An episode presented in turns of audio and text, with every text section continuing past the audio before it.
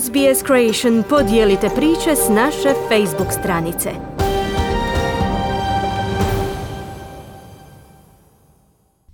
Slušajte radio SBS na hrvatskom jeziku. Ja sam Mirna Primorac. Veza između malog grčkog otoka Lemnosa i vojnika Anzaka nedavno je postala jača zahvaljujući financiranju spomen staze.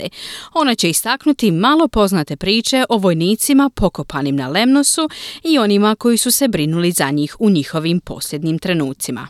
11 August, convoy arrived, about 400. No equipment whatsoever. Just laid the men on the ground, gave them a drink.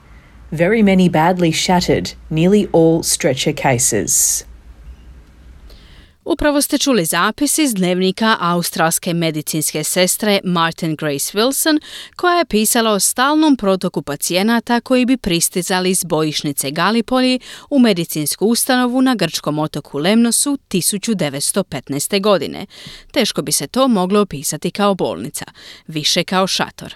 Martin Wilson, koja je bila glavna sestra, dokumentirala je poteškoće na koje su ona i njene medicinske sestre naišle u nizu dnevničkih zapisa. Tents were erected over them as quickly as possible. All we can do is feed them and dress their wounds. A good many died. It is just too awful. One could never describe the scenes, could only wish all I knew to be killed outright. Šatori su podignuti nad njima što je bilo prije moguće. Sve što možemo učiniti je nahraniti ih i previjati im rane. Veliki broj je preminuo. To je jednostavno previše grozno. Nikad se ne bi mogli opisati prizori. Mogu samo poželjeti da budem ubijena bez da se patim. Napisala je Marson Wilton, a neki nikada nisu uspjeli otići s otoka. 148 Australaca i 76 Novozelanđanina, među ostalima je pokopano na dva ratna groblja Commonwealtha na Lemnosu. Όλοι βοηθούσαν τότε και όταν οι Αυστραλοί ας πούμε οποιοδήποτε ήταν νεκρός τους βοηθούσαν, τους θάβανε, τους τακτοποιούσαν, τους δίνανε παπαρούνες στα λουλουδάκια. Liz Kajdos je Australka lemskog podrijekla. Članica je kluba Lemnian na jukozapadu Sidneja. The local Lemnians are proud that they are caretakers um, of these cemeteries and that they are immaculately looked after. And the island is dry and arid, but there is lawn, green lawn in these cemeteries. And you walk through and it's a very emotional experience to see the Australian Ovdašnji lemljani su ponosni što su čuvari ovih groblja i što se o njima besprekorno brinu. Otok je suh, ali ima zelenih travnjaka na grobljima gdje se može hodati. To je vrlo emocionalno iskustvo. Vodila sam Australce tamo kao turistički vodič. I prolazimo kroz otok i ljudi jednostavno ne znaju što mogu očekivati. A iznenađeni su kad vide australske nadgrobne spomenike i imena i razmišljaju o tim mladićima koji su tako daleko putovali u vrijeme kada ljudi nisu išli nikuda. I onda nakon što prođu ovuda dožive to tiho emocionalno iskustvo. A onda je tišina i suze u autobusu. I postoji samo taj osjećaj ovih ljudi tih ljudi tako daleko, a nadajući se da ih se drugi i nekako sjećaju, kazala je Liz. Ona i drugi članovi kluba dio su grupe Australaca koji su godinama radili na održavanju uspomene Anzaka na Lemnosu. Njihova upornost se isplatila, jer je ove godine federalna vlada najavila financiranje od 4,9 milijuna dolara za izgradnju stade sjećanja na otoku. Viši povjesničar iz Anzac War Memorial Hyde Park Brad Manera kaže da je to značajno priznanje malo poznatom dijelu grčko-australske povijesti. We have focused on battlefields. Very rarely do we try and preserve and interpret a logistics base uh, or a support base for a campaign. Lemnos ticks all those boxes Fokusirali smo se na bojišta. Vrlo rijetko pokušavamo sačuvati i interpretirati logističku bazu ili bazu podrške za kampanju. Lemnos označava sve te okvire u našoj najvažnijoj kampanji koja je na Galipolju. I tako da pruži trag za tumačenje do prostora koji je nekada bio šatorski kamp nakon što šatori nestanu. Kako svačate kako je otok funkcionirao. Interpretativni trag bit će od vitalnog značaja ako želimo razumjeti i protumačiti koliko je važna logistička baza na Lemnosu, kazao je Manera. Blizu Turske, Lemnos je bio posljednja polazna točka za australsko iskrcavanje na Galipolju, a služio kao i glavna bolnička baza za ozlijeđene vojnike.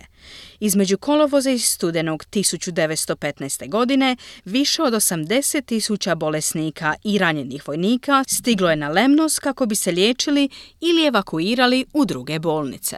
Pranečakinja Martin Wilson Rosemary Dwyer prikupila je fotografije, dnevničke zapise i druge podatke o svojoj pratetki.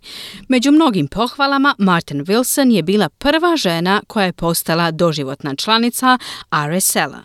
Pokušala je stvoriti podnošljive uvjete za ozlijeđene na Lemnosu i za medicinske sestre koje su se brinule o njima. In August 1915 when Grace and the third Australian General Hospital arrived, there was no equipment, no facilities were ready, and they were trapped on the, the boat in the harbour until things were a little more organised. U kolovozu 1915. godine, kada su Grace i treća australska opća bolnica stigli, nije bilo opreme. Nisu bili spremni i bili su zarobljeni na brodu u luci dok se stvari nisu malo bolje organizirale. A 150 ranjenih vojnika ležalo je na kamenju na otvorenom, na vrućini i bez namirnica. Kada su se sestre konačno iskrcale, iskoristile su svoje uniforme uniforme za zavoje. Poderale su uniforme i dale vojnicima puno svojih obroka, ali sve u svemu bilo je jako loše pripremljeno, kazala je Rosemary. Za Martin Wilson rat je također bio osobna tragedija. Gubitak mlađeg brata nakon što ga je ubio snajperist u bici kod Lone Pine-a. Imao je samo 25 godina.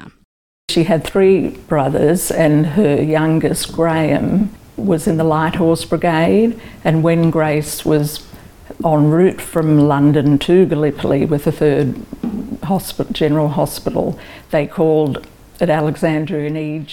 Imala je tri brata. Njen najmlađi brat, Graham, bio je u brigadi lakih konja. A kada je Grace bila na putu iz Londona u Galipolji, pozvali su Aleksandriju i pitali za zalihe. I tada su joj rekli da joj je brat poginuo u Galipolju. Ubio ga je snajperist u Lone Pine. Iskrvario je nasmrt u dobi od samo 25 godina. Nakon što je stigla na Lemnos, pisala je svojoj majci i rekla je da bi bila sretna samo da je on odmah ubijen i da da nije patio kao što je vidjela sve vojnike kako pate na Lemnosu, kazala je Rosemary. Vrativši se u klub, predsjednik Kostas Havas prepričava priče koje su mu pričali kao dijete o Anzak vojnicima. Jedna je o tome kako su se njegovi preci brinuli za tijela preminulih, pružajući osjećaj dostojanstva palim borcima kao što je brat Martin Wilson. Svatko bi im pomogao. Kada bi Australac, matko god da je bio mrtav, dali bi ih pokopati. Pobrinuli bi se da je sve u redu. Položili bi mak na njihove grobove, kazao je Havas. Rosemary i 11 članova šire obitelji otputovali su na Lemnos 2015. godine na stogodišnjicu dolaska prvog konvoja. Pozdravlja novo financiranje savezne vlade i rekla je da je bilo nekoliko opipljivih podsjetnika kada su posjetili Lemnos, a ti podsjetnici su označili gdje su bili njezina pratetka i konvoj. We were sort of astonished when we arrived there that the local people and government officials and so on who we met understood the history and knew the history and knew who Grace was. So it was quite astonishing that